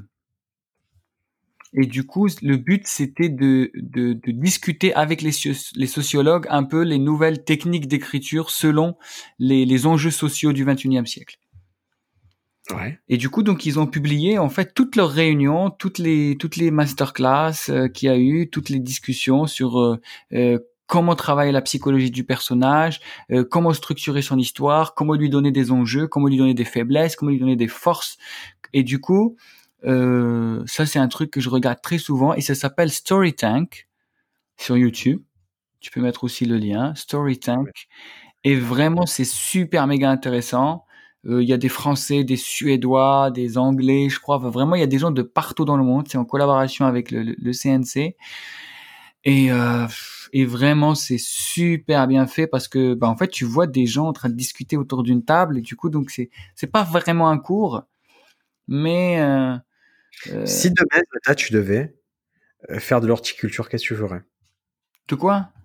De l'horticulture, si tu devais te mettre à l'horticulture. Ouais, tu- vraiment, Faut que tu me dises c'est quoi l'horticulture. Hein?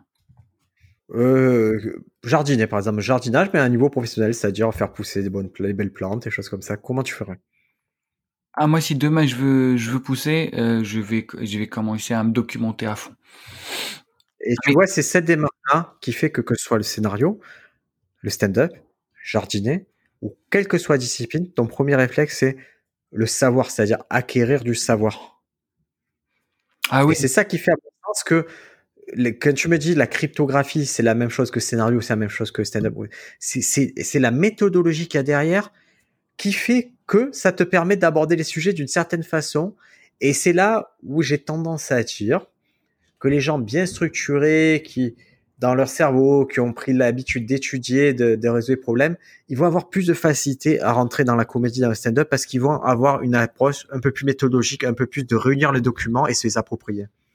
Ah oui, oui, mais enfin, si vraiment je, je vais te parler de ma routine euh, quand je regarde un film, euh, juste après, alors les films américains beaucoup plus, un peu moins les films français, je télécharge les scripts.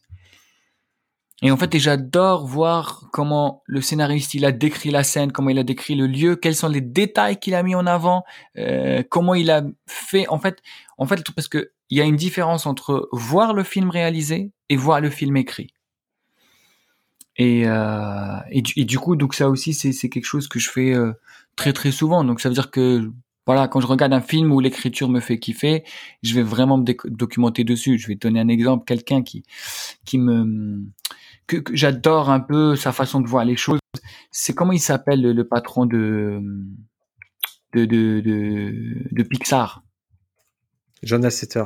Voilà. Non, c'est oh non, c'est pas non. Alors c'est qui? An- Andrew Andrew Stanton. Ah, c'est l'autre alors, parce que Lasseter, c'est vraiment le fer de lance de. Lui, c'est qui lui? C'est un l'un des des auteurs de Pixar. Je sais pas qu'est-ce qu'il est lui exactement? Je vais te vérifier ça en direct, mais c'est vrai que j'ai- pris. euh, euh, j'ai pris. Disney Channel et, c'est brillant, hein, Pixar. hein. Comment tu écris Stanton? Euh, S T A N T O N Stanton. Stanton. Alors, qu'est-ce qu'il fait ce. Alors, c'est un producteur, réalisateur, scénariste. Et on va le retrouver derrière le, le il est monde de Nemo. derrière euh, voilà le monde de Nemo. Ouais. Il est derrière vice versa. Euh, et, et, et ce- et- et il a fait un TED où il explique un peu sa vision de qu'est-ce que le storytelling et c'est du c'est c'est du bonbon. Il a fait Wally, Mille et une pattes. Oui, il a euh, fait le- Wally aussi. Donc le gars, il est là, et forcément. Et, ouais, il a été scénariste sur Toy Story, sur euh, Toy Story 2, Monstres et compagnie, Le Monde de Nemo. Donc, euh, Mm. dans- c'est une référence, hein, clairement. Je donne, je, vraiment, je conseille à tout le monde de regarder son TED. Je crois qu'il a fait ça il y a, il y a une dizaine d'années, peut-être début des années 2010, où il parle, euh, il parle de voilà de qu'est-ce que, qu'est-ce que, qu'est-ce, comment, il, enfin, sa vision de écrire une histoire. Et en fait, et tu vois dans son TED, il est tellement structuré et tellement passionnant. Tu te dis oh là là, c'est incroyable. Il t'emmène avec lui. Il, enfin, c'est fabuleux et tu vois donc des gens comme ça, bah du coup bah je les étudie en fait. C'est comme si euh, bah, Mais il y a une démarche, tu vois, qui est très précise et très minutieuse et c'est du travail. C'est-à-dire que avant de te lancer dans la tâche, tu étudies le truc pour savoir comment la faire et comment. clairement, c'est une démarche recherche. En fait, quand tu fais une thèse, généralement une thèse, elle fait on va dire 500 pages. Il y a à peu près 100 pages de ce qu'on appelle l'état de l'art.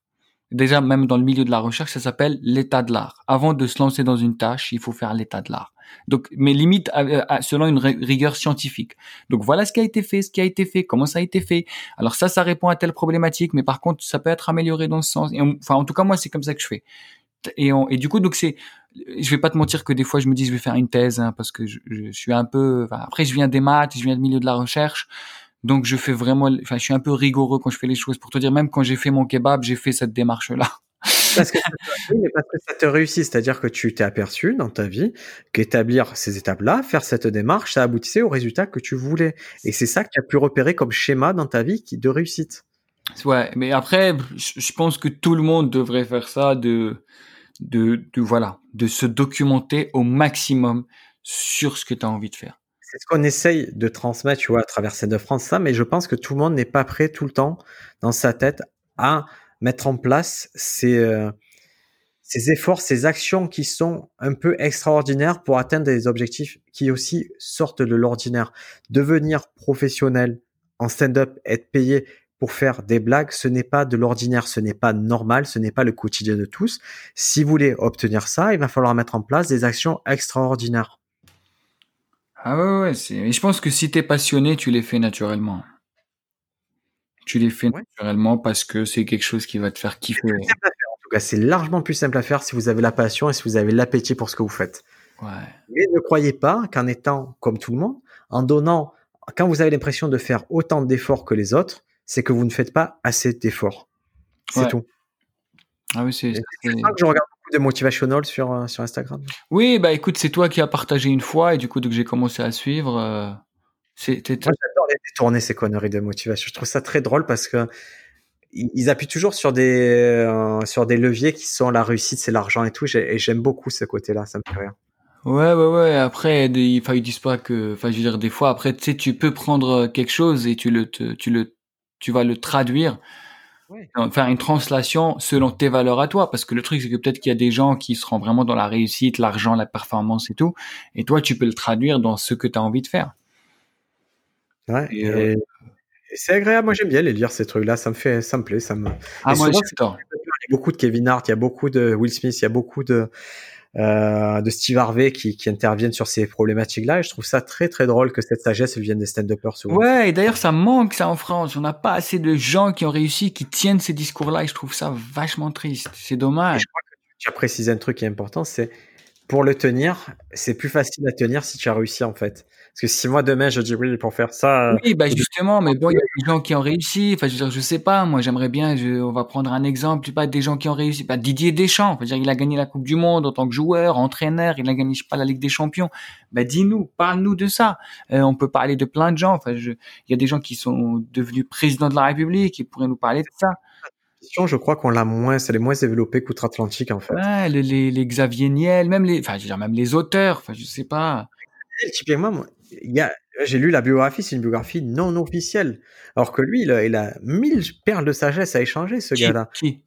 Xavier Niel. Ouais. J'adore lire, il sortirait une biographie, je la lirai de suite, je la payerai de suite. Ouais, j'ai lu sa biographie non officielle, c'était déjà dingue. Alors que si lui m'explique vraiment ce qui s'est passé à ces instants, là, le livre le plus fou que j'ai lu récemment, c'est, c'est la biographie de, de Stu Ungart, qui est un joueur de poker et qui était le joueur de poker le plus brillant de sa génération, le meilleur joueur de, de gin remis du monde, et qui a tout cramé dans la drogue et tout. Ah ouais.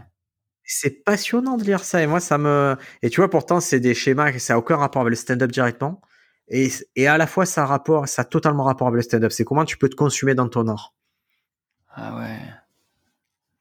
D'ailleurs, quand tu, tu, as parlé de, de, se documenter des gens fous qui partent dans des délires, il y a un très beau film là qui est sorti sur Netflix sur euh, l'incroyable histoire de l'île de la Rose.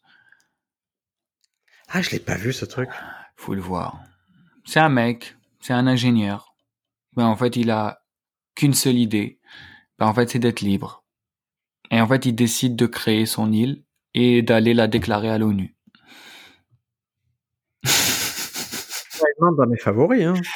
Et il est sur Netflix, je crois. Il est sorti à. Ah, c'est un film, c'est une fiction, c'est pas un documentaire. C'est une fiction basée sur des faits réels. Ah, moi, j'y crois pas, ça, j'aime pas ça. Ah, mais franchement, bah, dans ce cas-là, si, si tu veux pas voir le film, lis son histoire. Ah voilà, moi je vais dire, moi il faut, il faut que tu écris, il faut que ça soit ou documentaire ou écrit. Quand, quand ça fictionne, ça commence. Il y a toujours un moment où je fais ah, ne prends pas pour un con quoi. Franchement, bah dans ce cas-là, euh, lis le, bah, dans ce cas-là, lis le. Je vais dire. Euh, regarde, il y a sûrement un documentaire ou ou un livre qui est sorti sur le sujet, mais franchement le film est bien fait. Le film est bien fait, c'est c'est. Par contre là vraiment c'est une source de motivation. En fait, tu vois quelqu'un sa motivation c'est pas l'argent mais c'est juste la liberté. En fait, c'est quelqu'un, son but dans la vie, c'est de d'être euh, d'être indépendant. Et du coup, donc il décide de créer une île au large de l'Italie, sur les eaux internationales en plus, pour être sûr d'être tranquille. Et il va à, à l'ONU. Bonjour, je viens avec un dossier pour déclarer mon île. Quelle île? Mon île, je l'ai créée moi-même. Ouais, mais c'est tu sais, ce côté liberté, recherche de la liberté, c'est quelque chose qu'on retrouve sous différentes formes chez les gens. Il y en a pour qui la liberté, c'est d'avoir assez d'argent pour dire fuck you, tu vois. Ouais, ouais, ouais, c'est, ouais, mais souvent euh, sous-tendu pas mal de, de grands destins la liberté. Ça marche pas toujours comme ça parce que c'est, on a eu une, une, discussion il y a pas longtemps avec un pote où on parlait de, de, de la différence entre l'envie et l'argent. On disait comme quoi en fait, euh, en fait quand tu as l'envie, l'argent peut t'aider. Mais si tu as l'argent et tu pas l'envie, tu vas nulle part. Et, c'est la différence qu'on dit avec les gens qui gagnent une grande somme au loto, ceux qui, pour qui psychologiquement ça se passe bien, c'est ceux pour qui l'argent a une utilité entrepreneuriale directe en fait. Vous avez des projets, mais vraiment pour euh, que c'était juste une façon de faire les choses. Si tu avais besoin de 10 millions pour euh, pour lancer l'entreprise de chaussures, c'est ça qui les maintient à flot mentalement.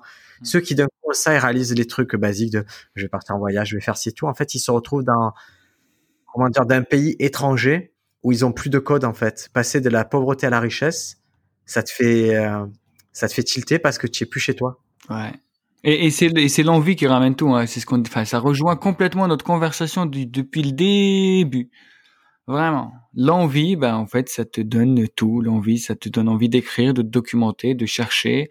De, l'envie, ça te donne, ça te pousse à voir ce que t'aimes, ce que t'aimes pas. Enfin, c'est l'envie, quoi. C'est, tout. C'est. Et, l'envie identifie bien ce qui vous, euh, ce qui vous réussit. Et en particulier en stand-up, ce qui peut vraiment sous-tendre tout votre, car, euh, votre parcours, c'est l'envie de faire mieux. Si vous gardez l'envie de faire mieux, d'être un éternel étudiant, vous ne vivrez ni les frustrations, ni euh, les pétages de plomb. Parce que si vous êtes concentré sur la maîtrise de ce que vous faites, vous pouvez toujours faire mieux, faire mieux. Et peu importe l'environnement comme il change, que vous gagnez plus d'argent, moins d'argent et tout, vous savez que chaque scène, vous allez faire mieux. Et sur la durée, ça va vous être profitable. Ouais. C'est beau ce que tu viens de dire. Écoute, je, suis sur ces C'est très dur. Moi, je m'aperçois que c'est très dur d'expliquer des choses qu'on a compris à des gens qui sont pas prêts à les entendre encore. Et c'est pour ça que je varie la façon de dire la chose, mais au final, le message, c'est toujours le même.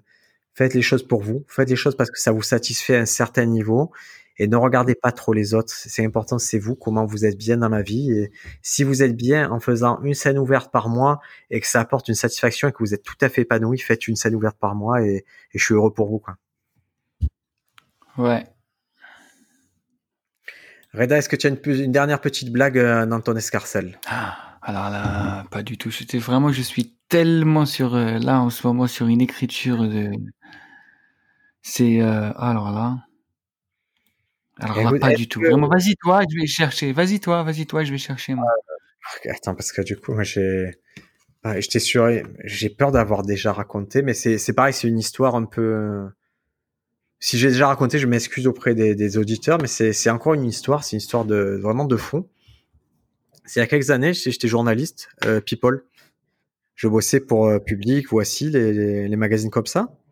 Et un matin, je reçois le coup de, fil de la directrice de, c'était de Voici, qui me dit, voilà, hier, il y a Brad Pitt qui a mangé une pizza. Je suis ok, c'est cool, tu vois. Non, j'ai pas compris. Il a mangé une pizza euh, dans son château à Miraval. C'est un château qui est dans le Var, à côté, euh, tu vois, pas très loin de Marseille, t'as absolu. Et il a fait un truc, il a fait venir le camion pizza chez lui. On le sait, on a eu des photos satellite. Il a fait venir un camion pizza chez lui et avec ses amis, ils ont mangé une pizza. Et tu vois, moi, c'est le matin, je dis, mais ok, où, tu vas en venir? Fait, voilà, tu vas aller là-bas et tu vas enquêter. Tu vas retrouver le camion pizza et tu vas savoir comment s'est passé sa soirée, ce qu'ils ont mangé, comment ils se sont comportés les gens. Et moi, mon premier réflexe, c'était de dire, ben non, je vais pas faire ça, quoi. Tu vois, ça me semblait pas un bon plan de carrière. Et la nana, elle m'a dit, ben, c'est 800 euros. Que tu le trouves ou que tu le trouves pas, on te paye 800 euros. Déjà, la voiture, elle était démarrée. Elle a dit ça moi. Et je pars là-bas, et on cherche, on cherche. Et l'endroit où est le château de Brad Pitt, il est entouré par trois villages. Et donc, je me dis, le, camion pizza, forcément, il doit tourner dans ces villages-là. Et il y en a que, il y a que mec qui fait des pizzas dans ce coin-là. Il a un camion, il a sa tournée. Du coup, je repère la tournée et je vais le voir. Et je dis, voilà, euh, il paraît que Brad Pitt est après pizza. Le mec, il répond pas trop. Et je commence à l'interroger. Je dis, ouais, est-ce que c'est vous qui êtes allé euh, faire la pizza chez Brad Pitt euh, hier soir? Et le mec, il me dit secret professionnel. et dans la tête, je me dis, mais putain, mais tu es pizzaïole, il n'y a pas de secret professionnel. Tu n'es pas chirurgien, quoi. Tu n'es pas avocat. Secret professionnel, tu étales de la pâte et tu, et tu mets de la sauce. C'est le seul secret que tu as, c'est comment tu peux vendre t-shirt et pizza. Mais il n'y a pas de. Et, c'est une histoire. Et je vois, je me dis, c'est vraiment marrant cette quête de la pizza de Brad Pitt. Je la trouve drôle parce qu'elle a des enjeux euh, rigolos dès le début, quoi. Et c'est une histoire vraie, malheureusement. Ah ouais, en plus. Ah oui, c'est vraiment quand tu étais journaliste. Ouais, c'est vraiment arrivé. C'est vraiment, on est allé chercher la pizza de Brad Pitt. Et le mec n'a jamais voulu nous dire si c'est lui qui faisait pizza ou pas. C'est-à-dire qu'il a tenu, tout pizzaïol qu'il est, il a tenu à son secret professionnel. Ah ouais.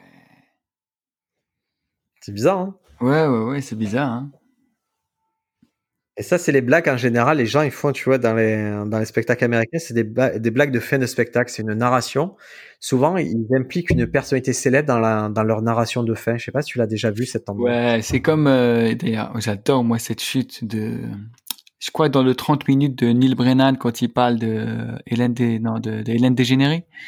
Ouais, quand il dit, euh, il dit, et là, bah, je me retrouve avec Hélène, euh, la lesbienne la plus connue dans le monde entier.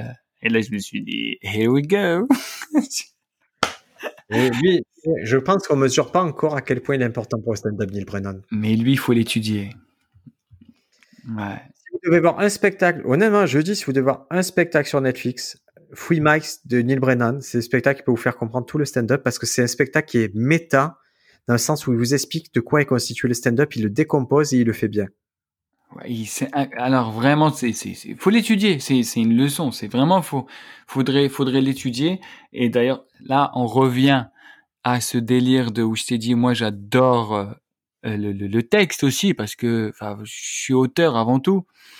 Et eh ben, j'ai cherché sur internet et j'ai trouvé le texte de ce spectacle de Neil Brennan. Ah. On trouve tout. Hein. On trouve vraiment tout. Et je te jure que j'ai pris autant de plaisir à le regarder, à l'écouter qu'à le lire. Oh là là là là, vraiment.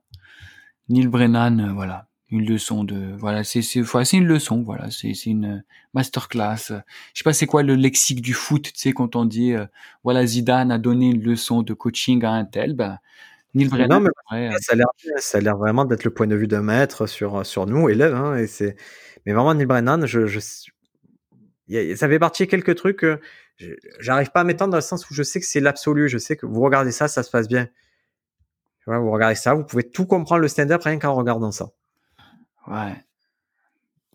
De la même façon, je me suis rendu compte d'un truc, tu vois, en bossant sur euh, comment transmettre le stand-up et tout, je me suis rendu compte que si les gens ils écoutaient un seul de mes conseils, ils n'auraient pas besoin de, non mais ils n'auraient pas besoin de lire Stand-up France, ils n'auraient pas besoin d'acheter mon livre quoi. Et je vous le donne, il est gratuit dès maintenant. Tu es prêt?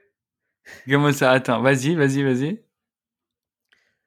Si vous enregistrez vos passages sur scène et que vous les réécoutez, vous n'avez plus besoin d'aucun de mes conseils. Vous n'avez plus besoin de lire article, vous n'avez plus besoin de regarder le spectacle.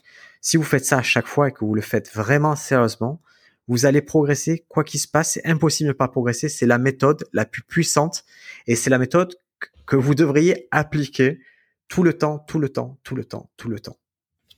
Voilà. À partir de ça, vous n'avez plus rien besoin de savoir. Vous n'avez pas besoin de moi, pas besoin d'écouter le podcast. Vous pouvez raccrocher. Ou dans, un an, deux ans, trois ans, vous êtes professionnel. Ouais, c'est vrai qu'il faut s'écouter. Ah oui, oui, c'est vrai que ça, c'est le conseil. Moi, moi, je, pendant un moment, je l'ai pas fait et j'étais contre et je me suis rendu compte que dès que j'ai commencé à le faire, ça change complètement. En fait, quand tu le fais, tu deviens un peu le regard extérieur de toi-même. C'est ça qui est génial. Oui. Ce que tu ne peux pas faire bah, d'habitude. exactement. Tu deviens ton co-auteur.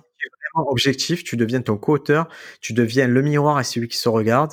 Et, et là, d'un coup, ok, c'est d'une violence extrême. Je le dis, vraiment, c'est très dur à faire. Mais si vous le faites, c'est le, c'est la façon de progresser imparable. Hmm. Allez, je te laisse dire, tu as, trouvé du matériel? Je t'avoue que vraiment, là, je suis vraiment descendu très bas. Je te jure, à part des, des idées sur le scénario, des listes de courses, j'arrive à rien trouver. C'est pas grave. Ouais, c'est important de t'avoir un peu dans le podcast. Je, tu es l'invité le plus récurrent. Ça fait plaisir. Je suis vraiment très content. En tout cas, moi, je, je, je suis aussi celui qui écoute tout, je crois. Hein. Enfin, j'imagine qu'il y en a d'autres, hein, mais en tout cas. Ouais, ils sont euh, les les. On a on n'a pas une base de d'auditeurs euh, monstrueuse, mais par contre, je vois que c'est les gens se font chaque semaine. Et si je poste pas le lundi le podcast, je me reçois mes 5-10 messages dans la journée pour me dire quand c'est qui sort. C'est génial, c'est génial. Même moi, j'ai reçu quelques messages de gens qui vous écoutent après des passages avant et tout. Et du coup, donc ça fait, ça fait vraiment plaisir. Et, et comme je t'ai dit encore une fois, ce, moi, encore une fois, je te félicite là pour le travail sur le podcast. Comme je t'ai dit, je trouve triste que on n'a pas de grandes personnalités en France qui nous racontent un peu leur, leurs histoires et pour, pour être un exemple pour les autres, pour que vraiment on découvre euh, tout le cheminement du travail qu'ils ont effectué.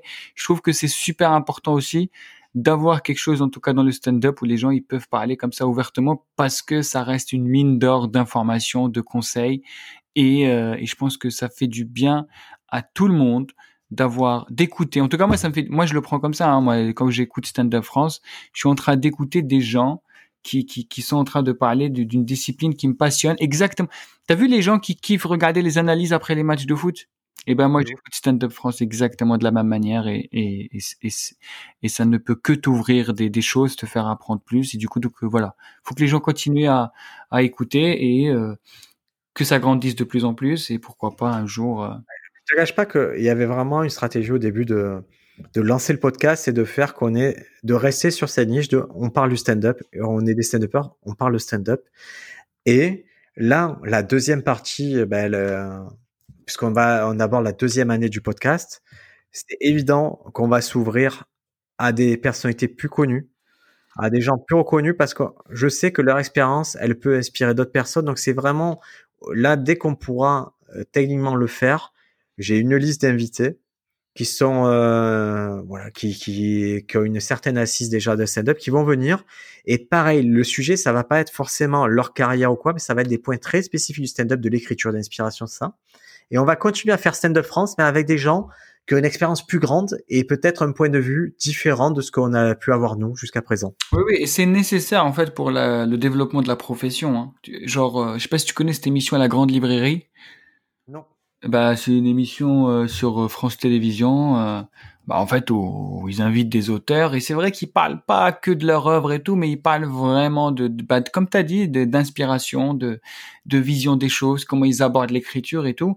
Et souvent, quand je la regarde, je me dis ah, ça serait bien qu'on ait un truc comme ça, mais dans le monde du stand-up, parce qu'on a besoin d'écouter les discours de, de, de certaines personnes qui sont dans d'autres sphères qu'on n'a pas l'occasion d'écouter tous les jours dans ce type de conversation.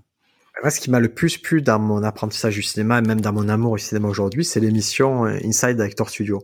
Ouais. Je n'ai jamais autant aimé une émission que ça. C'est, c'est mon émission préférée de tous les temps. J'adore ce truc-là. Ce... Je trouve que c'est vraiment une façon de comprendre des mécanismes par le, par le storytelling, par, en ayant une approche empirique, mais à chaque fois, hop, ça dégage un petit, un petit voile qu'il y avait sur certains aspects du métier. Ouais, ouais, c'est vrai que bah, après le cinéma c'est beaucoup plus développé que le stand-up. Il y a tellement d'émissions sur Internet. C'est incroyable. Alors, juste un truc, toi, au niveau de la reprogrammation, est-ce que euh, vous avez prévu déjà avec ta production des dates reprogrammées ou pour l'instant tout est en suspens? Euh, Non, alors on est vraiment là, essentiellement, on est en train de gérer juste les reports ou les annulations. D'accord. Donc en gros, après les, les reports, on fixe des dates, mais avec potentiellement l'idée de que ce soit encore reporté. Du coup, donc ça veut dire qu'on a vraiment, on va dire, enfin, on est dans un dans une démarche très positive. Ça veut dire que, je sais pas, je devais avoir une date là le 29 janvier, donc on va la décaler. On va se dire allez pour juin. Si ça se fait pas pour juin, on va décaler encore une fois. Donc on se dit pas c'est annulé complètement pour garder quand même bah, toujours un petit espoir. Et je fais une petite parenthèse pour tous ceux qui euh, qui à la reprise veulent beaucoup de choses, faites attention à quelque chose. Il y a beaucoup de dates comme Reda qui sont annulées. Beaucoup de, par exemple, les festivals, ils ont, ils avaient programmé des personnes, des plateaux de personnes. Quand le festival va recommencer, c'est ces personnes-là qui vont prendre, ils s'étaient engagés avec ces personnes. Donc, votre accès à certains événements va être décalé d'un an ou deux. Hein. Et c'est ah pas grave, c'est comme ça. Il va y avoir un embouteillage énorme acceptez-le, intégrez-le et n'ayez pas de frustration. Euh, ayez une vision à long terme et il faut s'y tenir. Reda, merci beaucoup encore d'être venu et voilà, tu reviens quand tu veux. Merci Briac. Ben, le bonjour à tous tes auditeurs. Pour ceux qui, qui, souffrent, euh, ben, soyez patients. Ce n'est que partie remise. Et est-ce que tu livres? Hein? Est-ce que tu livres les kebabs ou pas du tout Est-ce que je livre les kebabs? Alors écoute, euh, bah, je je sais pas encore. Tu peux tu peux tu peux lancer un, un sondage sur Instagram pour savoir s'il y a des gens qui sont intéressés. Mais écoute, euh, pour l'instant ça va. Pour l'instant ça va, mais peut-être que si vraiment un jour je sens que c'est mort pour le bah, pour jouer, je pense que je vais me lancer dans la livraison. Mais bon. C'est ça. Mais bon, écoute, euh, pour l'instant, ouais, ça reste que les euh, que les proches, ça reste quand même un, un truc euh, pour les proches. Donc voilà, Briac, comme je t'ai dit, tu fais partie des proches, donc voilà, viens avec ta mère. Mais je, je partagerai avec tout le monde mon expérience kebab. Voilà, je vous dirai comment ça s'est passé. Merci beaucoup, merci à tous et comme d'habitude, pensez à Apple Podcast, c'est ce qui nous aide le plus.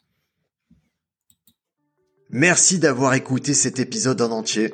Si vous souhaitez nous soutenir, vous pouvez laisser un avis sur Apple Podcast et nous offrir de la visibilité. N'oubliez pas d'aller sur le site standupfrance.fr. Il est gratuit, mis à jour plusieurs fois par semaine.